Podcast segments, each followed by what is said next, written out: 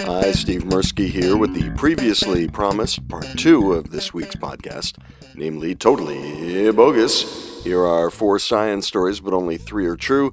See if you know which story is totally bogus. Story one A study of the views of men who were regular consumers of pornography found that they did indeed have poorer eyesight on average than non consumers. Story 2 Photos from the Tiger Woods crash scene revealed a physics book in the back seat of the vehicle. Story 3 A specific type of anxiety has been linked to the likelihood of becoming depressed, and that anxiety is anxiety about having anxiety. And story 4 The genome of corn has been sequenced and published. Time is up. Story 4 is true. The sequence of the genome of corn was published in the November 20th issue of the journal Science. It's the biggest and most complex plant genome sequenced so far. Corn was a $47 billion crop in the U.S. in 2008. Sequencing will reveal connections between genes and traits, lead to new varieties with desirable characteristics as both food and biofuel, and the new info may also solve the long standing puzzle of why corn grows vertically but is eaten horizontally. Corn has more genes than people do, by the way. Well, probably not you, you're special. Story three is true. Researchers have found that people who worry about the possibility of developing anxiety are more likely to be depressed. The research is published in the December issue of the Journal of Anxiety Disorders.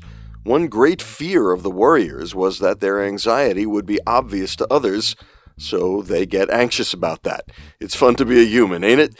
For more, check out the December 1st episode of the 60 Second Psych podcast called Fear of Fear Itself. And story two is true. Photos of the Tiger Woods crash scene did indeed reveal that John Gribbin's book, Get a Grip on Physics, was in the vehicle. And that revelation was enough to lift the book's Amazon sales rank from position number 396,224 all the way up to 2,268th place call it conservation of luck. All of which means that story one about men who consume pornography having poor eyesight is totally bogus. But what is true is that researchers at the University of Montreal wanted to study the views of men in their 20s who were regular porn consumers versus those who had never seen porn, but they couldn't find any men in their 20s who had never seen porn. That's according to a story in the British paper The Telegraph. The study was revamped to look at the habits of just, you know, men.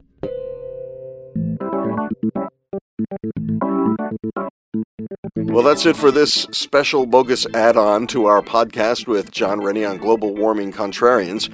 Check out David Biello's coverage of the Friday press conference with some of the researchers whose email was hacked, stolen, cherry picked, and reported out of context at www.scientificamerican.com. I'm Steve Mirsky. Thanks for clicking on us.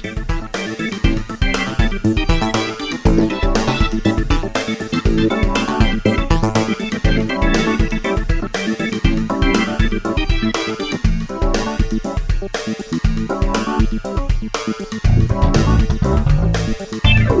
you.